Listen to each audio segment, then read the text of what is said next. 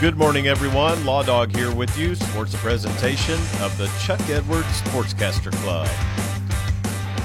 One game on a Friday night in western Oklahoma as Weatherford hosts the Cache Bulldogs this evening at Eagle Stadium, coming off of their big win last week in the Custer County conflict. The Eagles are two and one in Class 4A District One and three and three overall. Cache is three and four overall and one and one in districts. You don't have to miss a minute of the action. Just tune in to 100.3 FM Coyote Classic or Weatherford Eagles TV at Right Dot Media. Western Oklahoma football on a Thursday night on the Right Radio Network as it was fall break for several teams in Western Oklahoma. Thomas hosted the number eight ranked Burns Flat Dill City Eagles last night at Ross Field. This one was a close one through two quarters, but Thomas got a 43 yard touchdown reception from Ty Littlebird to Landon Wall just before half and narrowed a 10 point deficit to four. The Terriers were unable to finish in the red zone in the second half until a Zach Clancy 22 yard touchdown reception from Ty Littlebird cut the score to 26 20. BFDC would score twice more, and the final score would be the Eagles 38 and the Terriers 20. Coach Bob Ward on the loss. I was proud of the way our kids played. You know, I thought they fought hard. They played with a lot of class, and you know, we got better and we let one slip away. But I'm proud of them. We had a lot of guys go down tonight, and a lot of guys step up. We actually had some guys go down last week, and had some guys step up at the beginning of the game. So extremely proud of our kids all the way around. Eagles go to 7 and 0 overall and 4 and 0 in Class A District 1. Meanwhile, the Terriers fall to 1 and 6 overall and 1 and 3 in district play. Burns Flat hosts Hooker next Friday. Thomas will travel to Merritt. Sayre went on the road last night for a Beckham County conflict as they took on Merritt. Several members of each coaching staff shared family ties in this one, but the Oilers will have the head seat at the table when the holidays roll around as they won 48 to 28.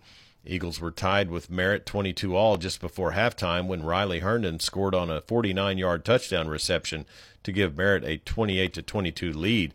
Merritt would outscore the Eagles in the second half 20 to 8.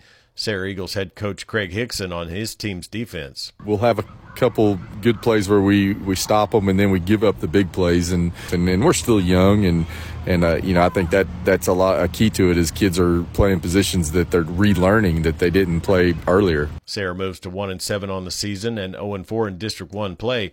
They travel to Mooreland next week. Merritt goes to two and five overall and one and three in districts. Other Thursday night games in western Oklahoma, Elk City took a lead in Class 4A District 1 as they blasted the Chickasha Fighting Chicks 51 to 14.